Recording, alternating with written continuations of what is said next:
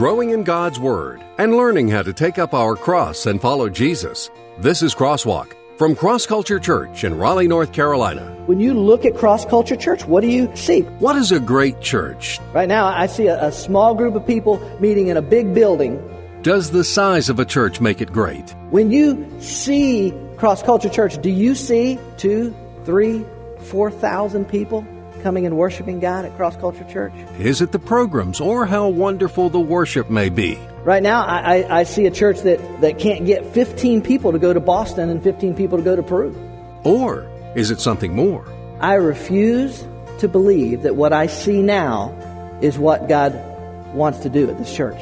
I refuse to believe it. Hello and welcome to Crosswalk. We're in the middle of our current series, Making the Grade as a Great Church, and we're looking at characteristics of the early church found in the book of Acts. If we do not grow weary, and I know we do, if we do not grow tired, if we do not give up, if we do not walk away, that's a characteristic of a great church, a church that says God wants to do something new. Today, Pastor Clay is taking us to Acts chapter 2, where we will discover characteristics of the first century church that made it a great church. Great thing for us is that those same characteristics can be part of the church today. So, let's go to school to discover what it takes to make the grade as a great church. Now, here's Pastor Clay.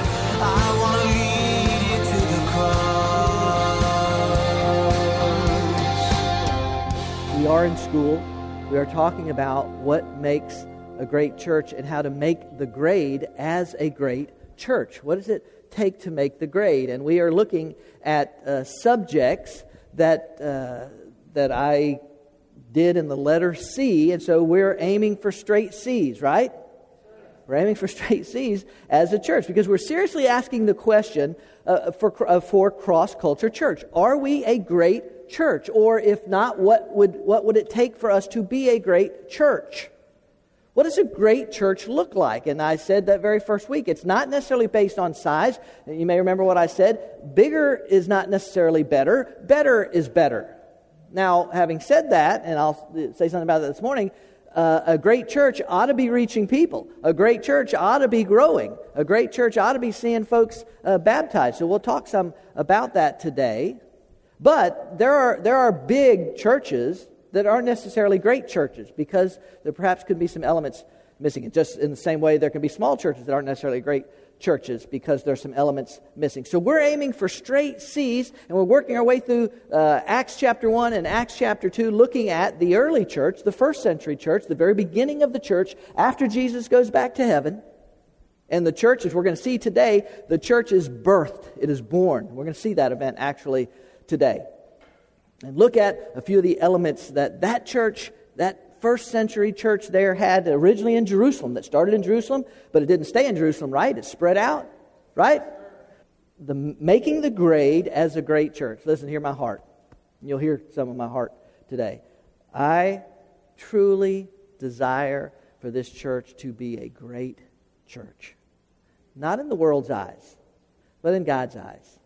What does that take? What does that look like to be a great church? If you have brought a copy of God's Word, you can open to Acts chapter 2.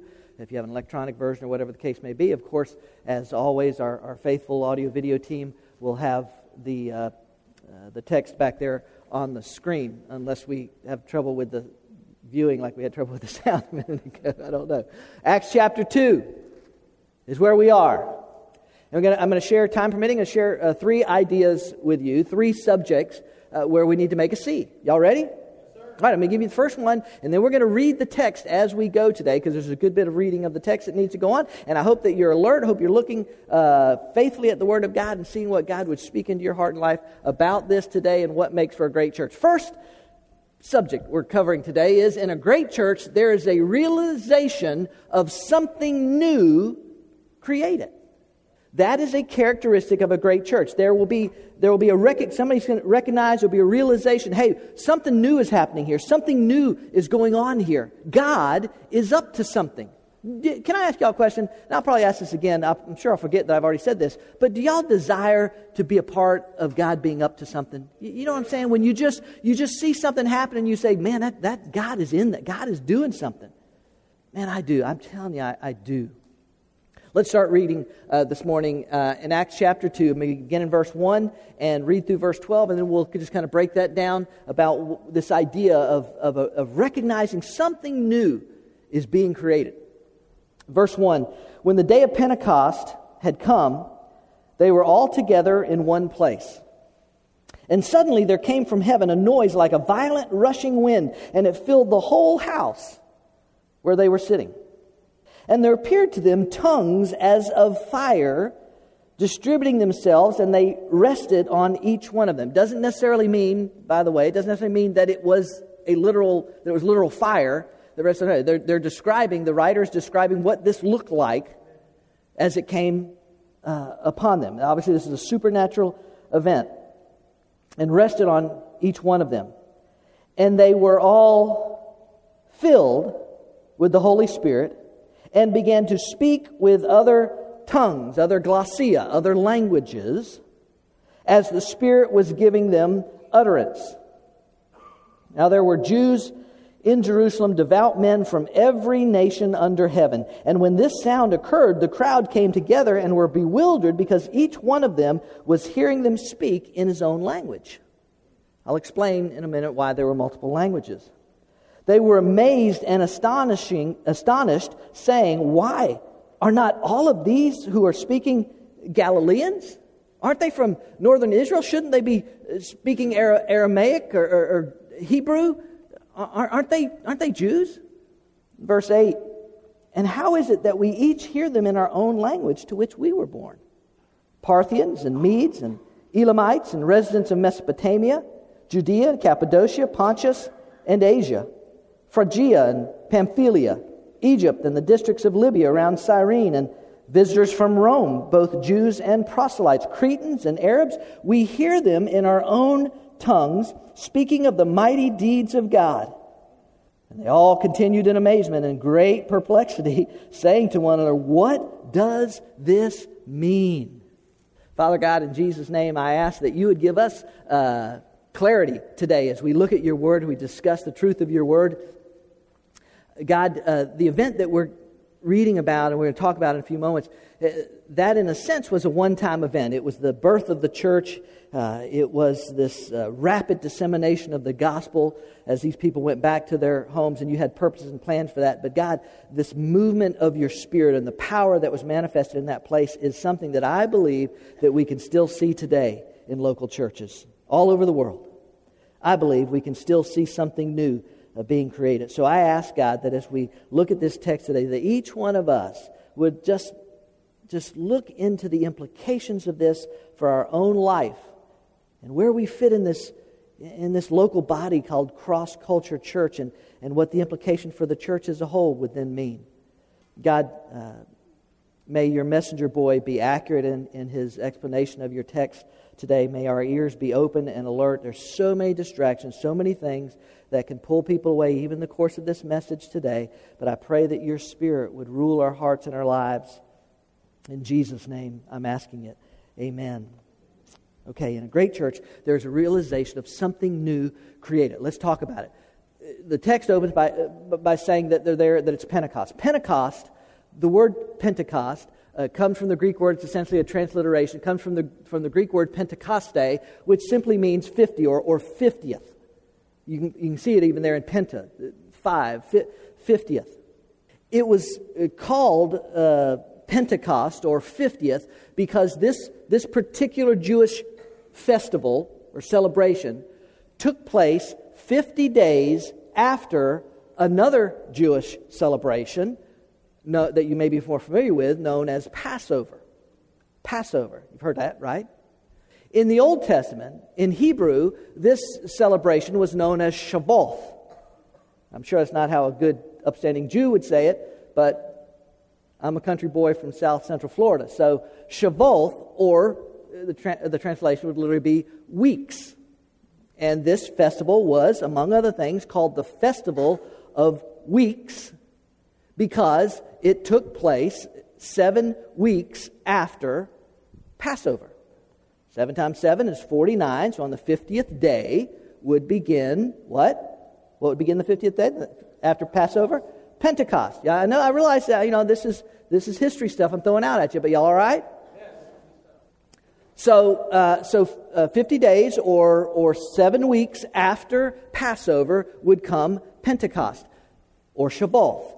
This festival was one of, th- I believe there were three uh, festivals that the Jews had that were considered pilgrimage festivals. In other words, that if at all possible, men and women uh, on, during these festival times would make a pilgrimage. They would go back to Jerusalem or go to Jerusalem. Many of them been born in other parts of the world.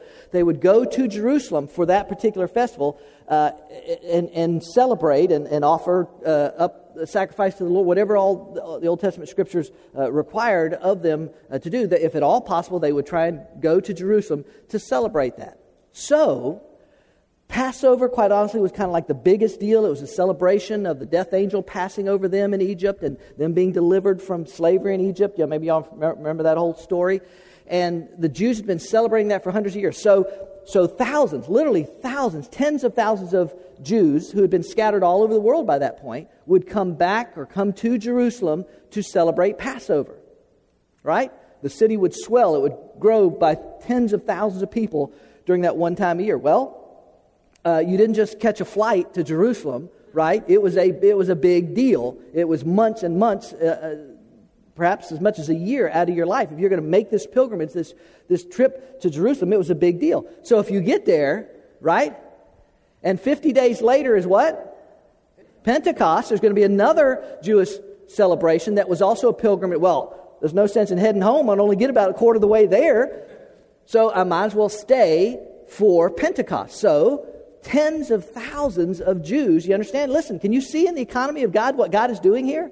Can you see precisely not only the we understand Passover and the and the, and the lamb that was sacrificed and the, the beautiful picture of Christ and his sacrifice, but how God was going to use this to almost instantaneously disperse the message of the gospel to the entire known world. Literally, within weeks, the gospel went out to the entire world because all these people had come from all those different regions and lands that I named there, and they all speak different languages, right? That can you see why God is this gift of tongues is suddenly being given? Because all of a sudden they're hearing, they're about to hear this message, and they're hearing what's going on, and they're hearing it in their own language. So guess what happens, as we're going to see, when the Spirit of God falls on them, when, they, when conviction comes, when their lives are changed, then they go back. Guess what they do? They take that message with them. Oh my gosh, guys, I can't wait to tell you what happened while I was in Jerusalem. The Messiah came. Let me see what, let me tell you. And, and, and there it goes. And there comes this rapid spread of the gospel. The Jews had been gathering for hundreds of years to celebrate Pentecost, and well, they should. It was a wonderful uh, celebration of, of, of a lot of different things. But for those men and women gathered there that day, there was a realization oh, wait a minute, wait a minute, something new's happening here, something new's going on. That's a characteristic of a great church. There'll be a recognition that, that God is doing something new. God is wanting to work. God is wanting to change people's lives and, and do a work through, through this, this church. Something new is being created.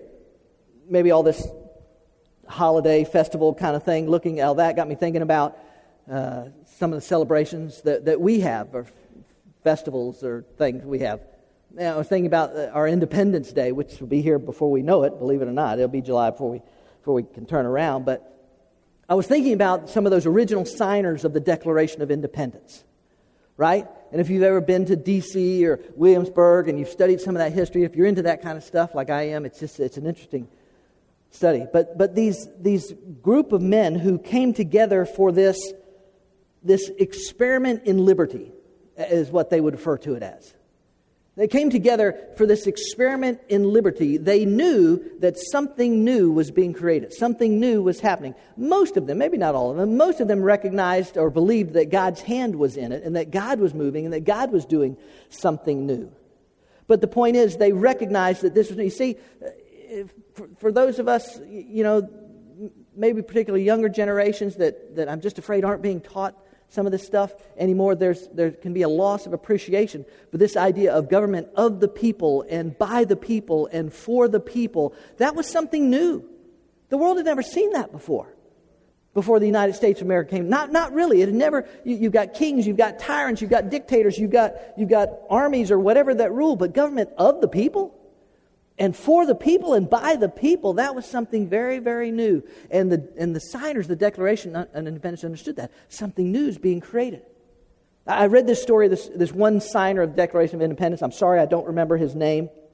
It was a while back that I read this.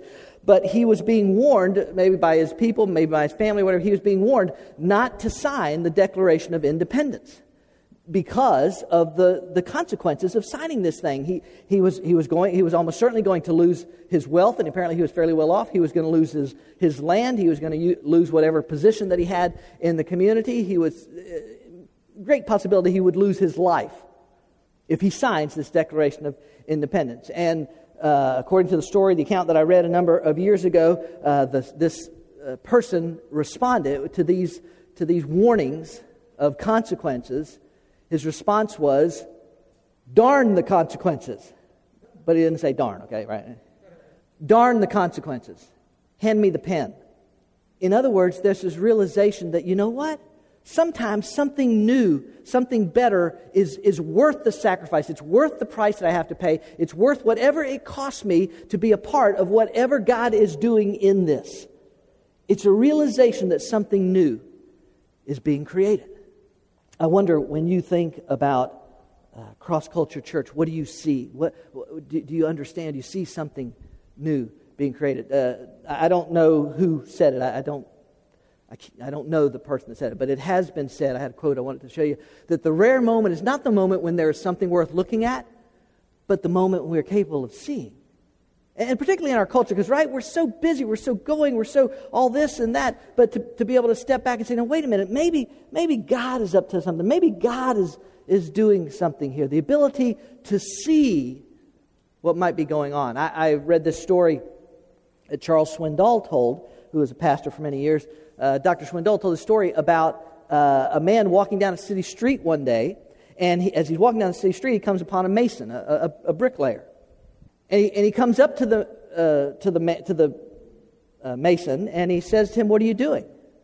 And the mason responds, Laying bricks. And he says in a rather sarcastic and obnoxious tone, you know, What a stupid question to ask me. He walks a little farther down the sidewalk and he comes to a second mason. And he asks that mason the same question What are you doing? And the second mason responds, I'm building a cathedral. See, the difference is perspective. What do you see? What do you see? When you, when you look at Cross Culture Church, what do you see? Cross Culture Church has been trying to impact lives for over eight years now in, in, this, in this area, in this community. We're not the new kid on the block anymore. We've been trying to, to make a difference and impact some lives. And, and we have, and I've said that in the last couple weeks. We've done that to some, to some degree. We've seen some lives change. And we, like the Jews did, for hundreds of years. We should celebrate that. It's, it's okay to, to, to, recognize and to celebrate what God has done and, and, and works He's done and lives that He's changed and all that uh, kind of stuff. But does there come a place where you would be willing to recognize, hey, God wants to do something new? And listen, a church can be eight months old, eight years old, or 80 years old. It doesn't matter. The fact that, that God is this God that's always desiring to do something new. What do you see when you look at Cross Culture Church? Do you see a church where God desires to do something new, a new work that impacts new lives to some new level? When you see Cross Culture, let me ask you a question. When you see Cross Culture Church, do you see, I'm going to make y'all laugh, do you see two, three, four thousand people coming and worshiping God at Cross Culture Church? Whether it were here or whether it was somewhere else by that point? Some of y'all think I'm silly just for even saying that, thinking that. Do you see thousands of people gathering in small groups all over Middle North Carolina and wherever all gathering together and loving on each other and doing community and, and, and growing in the Word of God together? Do you see 200 being baptized in a year? What do you see?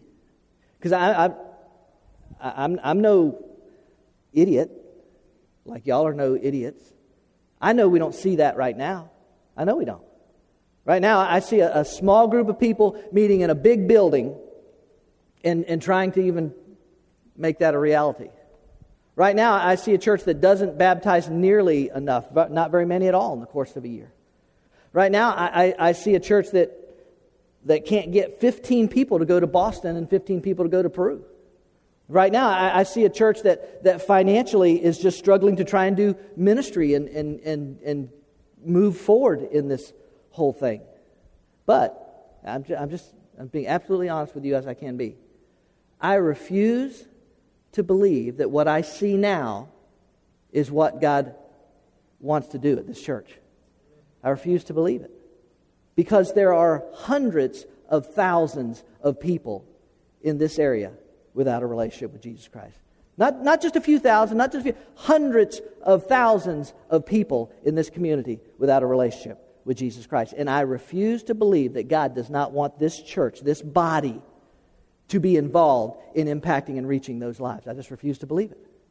It is the recognition, the ability to be able to see that something new is being created, that God wants to do something dynamic, something new in the midst of the people. And when I look sometimes and I say, God, I don't, I don't, I don't see it. I don't, I don't see anything happening. I don't see what's going on.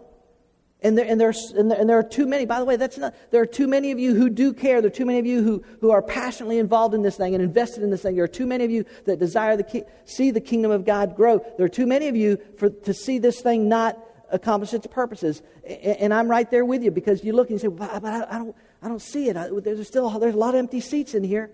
And you're talking two or three other services or, or, or satellite camps. I don't see any of that stuff happening. I sometimes have to remind myself, and perhaps to remind you, that the Apostle Paul said and encouraged the church of Galatia with these words when he said, Let us not lose heart in doing good, for in, the, in due time we will reap if we do not grow weary. So then, while we may have opportunity, let us do good to all people, and especially those who are the household of the faith. If we do not grow weary, and I know we do, if we do not grow tired, if we do not give up, if we do not walk away, to say, God, do something new in our midst. That's a characteristic of a, new, of a, of a great church, a church that says, God wants to do something new. I don't care if we've been here eight years. I don't care if we have to set up and tear down every, every week. I, God wants to do something new. And by the way, that transfers into our individual lives. God wants us to do something new in our lives. And that's when that begins to happen, that, that, that we see this spread of something greater. Which comes to the second idea that I need to get to this morning, and it is this. In a great church, there's a proclamation of the cross. Something new created? That's a great church. Proclamation of the cross. Uh, let me begin in verse uh, 14. Hang with me now. Uh, but Peter, uh, taking his stand with the eleven, so, you know, all the people there, they've gathered, they've heard this, this rushing wind, this noise, they begin to hear all these different, uh, you know, languages being spoken, and I'm sure they're, they're, perhaps they hear their language, but I'm sure they're hearing all these languages, and it probably starts sounding like a bunch of gibberish or something. There's a whole bunch of, you know what I'm saying? To use today's, language, somebody speaking English, somebody speaking French, somebody speaking Spanish, somebody speaking German, somebody speaking Italian, and so if you're only if you only stand English and you're hearing all this, you're thinking, "Whoa, what in the world?" Right? Can you see how this would happen? So they, so they let's go check it out. What is all this about? What's going on? So Peter, taking a stand with the eleven, uh, raised his voice and declared to them, Men of Judea and all who live in Jerusalem, let this be known to you and give heed to my words, for these men are not drunk as you suppose, for it is only the third hour of the day. But this is what was spoken of through the prophet Joel. And it shall be in the last days, God says, that I will pour forth my spirit on all mankind, and your sons and your daughters shall prophesy, and your young men shall see visions, and your old men shall dream dreams. Even on my bond slaves, both men and women, I will in those days pour forth of my spirit, and they shall prophesy. And I will grant wonders in the sky above and signs on the earth below blood and fire and vapor and smoke. The sun will be turned into darkness, and the moon into blood before the great and glorious day of the Lord shall come.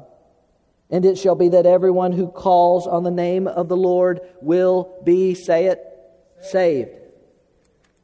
I know that's a, that's a joke word in our culture today to talk about it, but that's what God's word says. Men of Israel, listen to the words Listen to these words Jesus the Nazarene, a man attested to you by God with miracles and wonders and signs which God performed through him in your midst, just as you yourselves know. You guys, he's saying, you guys know it. You saw him. You saw him feed 5,000 with just a little bit of bread and a fish. You saw him raise, raise somebody from the dead. You saw him do this. You saw him restore sight to the blind. You saw all these things. You know that was the power of God. This man delivered over by the predestined plan and foreknowledge of God, you nailed to a cross by the hands of godless men and put him to death. But God raised him up again. But God raised him up again, putting an end to the agony of death since it was impossible for him to be held in its power. For David says of him, I saw the Lord always in my presence, for he is at my right hand, so that I will not be shaken. Therefore, my heart was glad and my tongue exulted. Moreover, my flesh also will live in hope, because you will not abandon my soul to Hades, nor allow your Holy One to undergo decay. You have made known to me the way of life. You will make me full of gladness with your presence. Brethren, I may confidently say to you regarding the patriarch David that he both died and was buried, and his tomb is with us to this day. And so, because he was a prophet and knew that God had sworn to him with an oath to seat one of his descendants on his throne, he looked ahead and spoke of the resurrection of Christ. In other words, Peter's saying to them, David's not talking about himself. David's dead. His, his tomb's over. David's gone.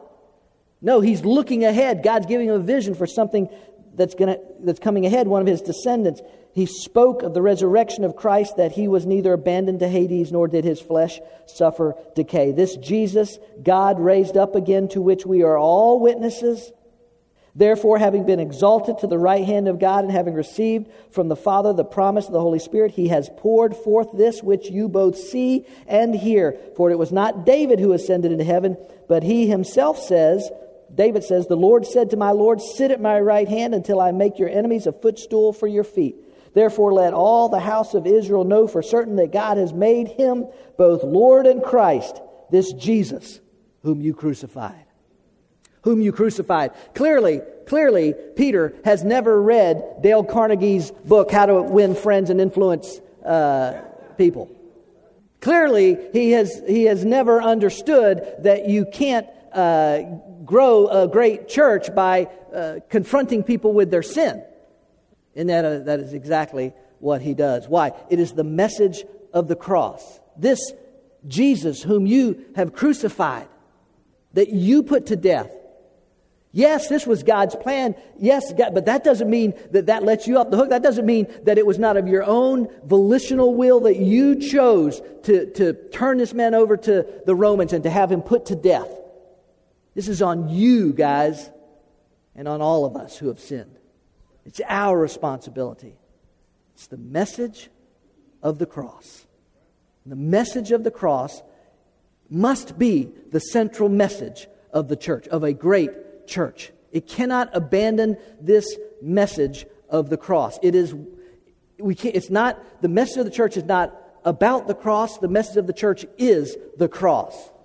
It is the death, burial, and resurrection of Jesus Christ. And when I say it is the message of the church, I'm not talking just about the guy who has the privilege and honor of standing up here and proclaiming that truth. It is every single one of us who are the church that our message is the message of the cross. That's it. That's all we have. That's what we have to proclaim. I, uh, I, re- I read uh, Charles Spurgeon, one of, one of my heroes, one of the great preachers of the 19th century, he was asked one time about his preaching method, and Spurgeon said, I read my text and make a beeline for the cross. It, it, it's the cross. Now, listen, it doesn't mean that, that there are not doctrinal issues and, need, and ideas that need to be developed and people understand the, the nature of God and His characteristics and what sin is. There, there, there, there may be things that we deal with. There may be practical application. How do you, how do you, how do you make your marriage stronger? How do you, how do you walk in whole? There may be practical application from all over, from all over the pages of God's Word, not just Matthew, Mark, Luke, and John. It may be from all over, but it all must ultimately center around the cross of Jesus Christ. That is our message. That's it. That's, that's what we've got to give. I, uh, one Sunday, and I, have I've, I've picked on her a couple of times, I'll confess this.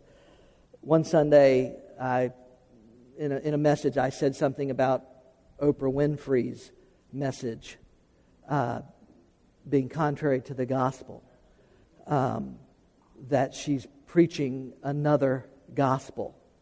Uh, she's, she's preaching that, that the cross is not necessary, and you'd have to go and Google some of her, where she gets onto some religious thing, uh, themes and ideas. But she, she preaches that the gospel, the cross, was not necessary, that there are multiple ways to heaven, multiple ways to gain access to God. The Sunday that I did that, we had some guests here for the very first time that were, came by the invitation of one of y'all. Thank you for being faithfully to invite. But, but I, I happened to mention that, that. And by the way, if you're thinking, well, Oprah's not a preacher, don't kid yourself. Any of us and the message that we talk about, the actions that we convey out in the world, we are, we are preaching, we are communicating some type of message. But anyway, we had some guests here that day, and I said something about Oprah, and they got mad because they said, I, I like Oprah. You know what? I like Oprah. I, she strikes me as a very nice person.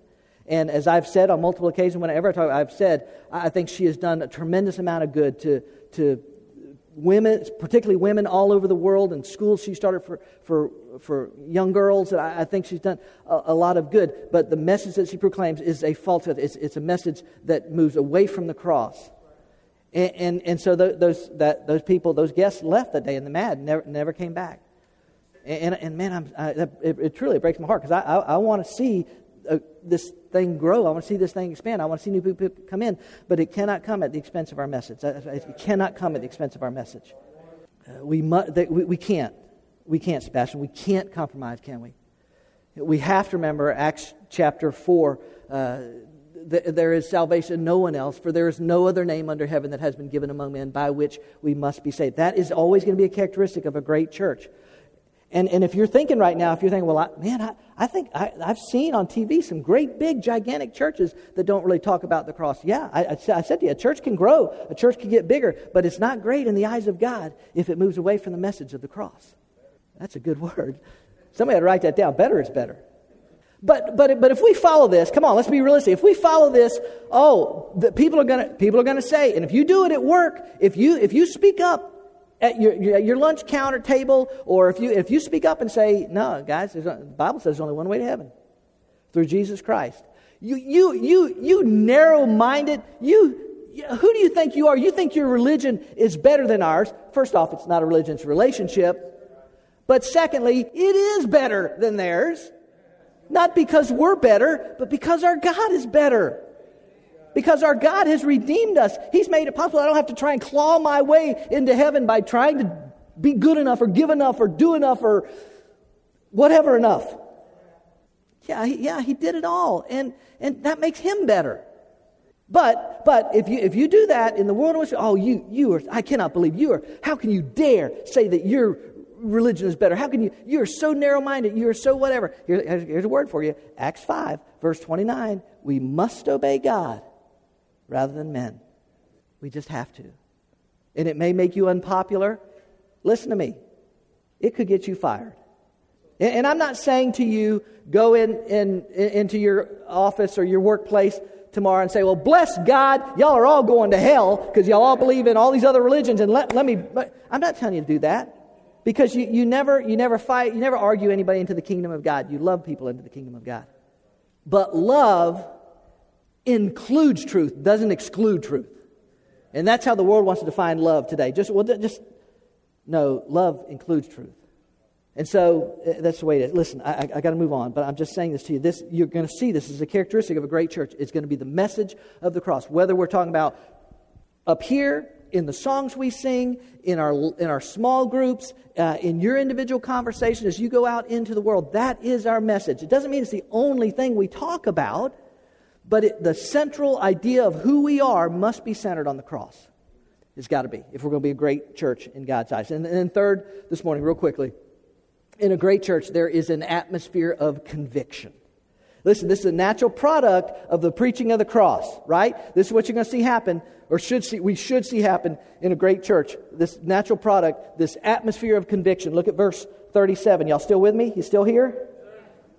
Uh, verse 37. Now, when they heard this, in other words, Peter's in your face message, this politically incorrect message. Now, when they heard this, they were, what's that next phrase? Pierced to the heart. Pierced to the heart, and said to Peter and the rest of the apostles, Brethren, what shall we do? Peter said to them, Repent, each of you, be baptized in the name of Jesus Christ for the forgiveness of your sins doesn't mean baptism is required for salvation. It means it's, it's a natural byproduct of salvation. You repent of your sins, you come to Christ, and you be baptized as a, as a demonstration of your belief in Christ's death, burial, and resurrection for your sins. For the promise is for, what am I reading to? Verse 38? Yeah. For the promise is for you and your children and for all those who are far off, as many as the Lord our God will call to himself. Man, God did this for everybody. He's drawing people to himself. For with many other words he solemnly testified and kept on exhorting them, saying, Be saved from this perverse generation. Wow. Wow. hey, I, would never cut, but if I, if I cut out words from, from the Bible, and, yeah, that would be some good ones for this generation. Be saved from this perverse generation. So then, those who had received his word were baptized, and that day there were added about 3,000 souls. This is the natural byproduct of the proclamation of the cross. There's no, there's no indication that, that Peter was some great orator. Uh, we know he was a hothead, and so he could probably get pretty passionate. But you know, we know he wasn't educated. We know he didn't use probably big flowery words. He just said, "Hey, hey, let me tell you something. You remember that Jesus guy that hung around here for a while? Y'all, y'all nailed him to the cross. Y'all put him to death. Uh, he rose again the third day. Y'all know it's true because y'all can't find his body. We saw him face to face. You're responsible for, for what happened you need to repent and receive Christ as your Savior. It's a, and, and, and here it is. So it's proclaimed, but who brings the conviction? That's right, the Holy Spirit. Not, not, not Peter. You, you ought to, you ought to, man, you, oh. I don't know. I, whoever's in 105, they really need it. They, no, the, the Holy Spirit brought conviction. He didn't have to, you know, all right, for the 17th time, let's sing another verse of Just As I Am. No, the Spirit of God just fell on the place, and the people are like, What? We got, we got to give our life to Jesus Christ. We're in our sins. We thought we were just a bunch of good Jews and we're doing all our ritual things and, we're, and we believe in God, but, but now we just found out that lost because of our sin we must receive Christ as our Savior. And they did. 3,000 of them did. I don't know how many were gathered there that day, but I know 3,000 thousand of them. You talking about church growth? Because just a few verses before, how many were in the upper room? You remember? Sebastian, no, you know because you sent me a text about this this week. How many were in the upper room? 120. Now there's 3,120 just a few days later. That's a great church. Not because uh, 3,000 were I mean, that's praise God, that's wonderful, but because the message of the cross was proclaimed and the Spirit of God brought conviction and the people responded. I want to say this to you and hear my heart. I love you, but I'm telling you, when the Spirit of God brings conviction, and I'm not just talking about salvation. Most of you here may be saved, maybe not all of you. Some of you may hear, uh, most of you here are probably saved. But I'm talking about conviction about something that's in your life that shouldn't be there. I'm talking about conviction about th- that you know God has told you you need to be sharing Christ with these people and you're not doing it. I'm talking about conviction about about tithing. I'm talking about conviction about the need to go on a mission trip. I'm talking about that, that it's always being sensitive to that conviction, the Spirit of God's conviction, saying, God, whoa, forgive me. And then responding to that. Any Sunday you are in here, I know, I know I don't any Sunday you're in here, and, and we have this altar call at the, at the end, right? Not that that's some magical moment, but you've heard the Word of God, you've worshiped the living God, you've sung song, and hopefully we're more in tune to the Spirit of God. When the Spirit of God speaks to you, when He brings some conviction to your heart, and, and me or somebody else invites you to say, listen, come down here and, and just publicly give it to God, or, or pray with somebody, or talk with somebody, or make a decision, don't talk yourself out of it. Respond. Oh, you just want to see the altar full guilty as charged. I absolutely do. Because that's when lives begin to be, when we get honest with ourselves and with each other, and we don't care, I don't care what this person thinks if they see me down there. I care about being right with God and responding to His Spirit when He brings conviction into our lives. That is a great church something new created, a proclamation of the cross, and an atmosphere of conviction. Those are just a few of the characteristics of a great church. As Pastor Clay pointed out in today's message, God wants to do a new thing in any church where the people are submitting to God's authority and surrendering to His will. Of course, part of that means proclaiming the message of the cross. If a church wants to be great in God's eyes and not in the world's, we have to continue to proclaim the message of the cross. And when the cross is proclaimed, it will create an atmosphere of conviction where we are aware of our sinfulness and where we are striving to live lives holy, set apart to God. When those elements are present, a church really is a great church.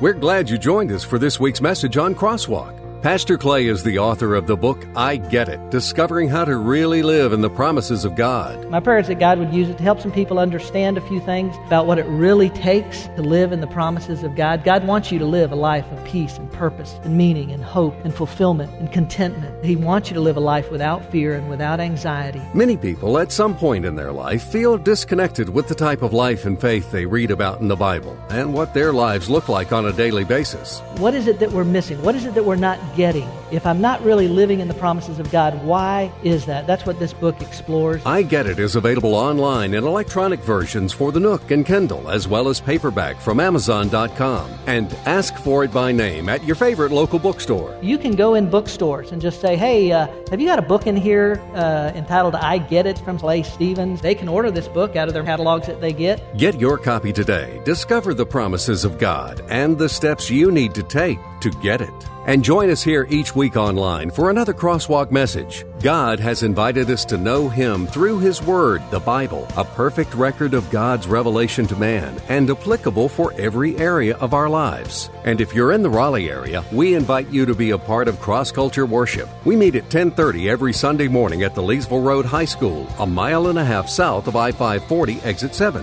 We're a church, but instead of religion, we're about relationships, and instead of rituals, we practice Our desire is to be used by God to show people that a life built on the finished work of Christ on the cross is where they will find what they're searching for. Learn more about us, who we are, what we're about, what we do, and what we believe. Visit us online at crossculturelife.org. I'm not the water, I'm not the bread, but I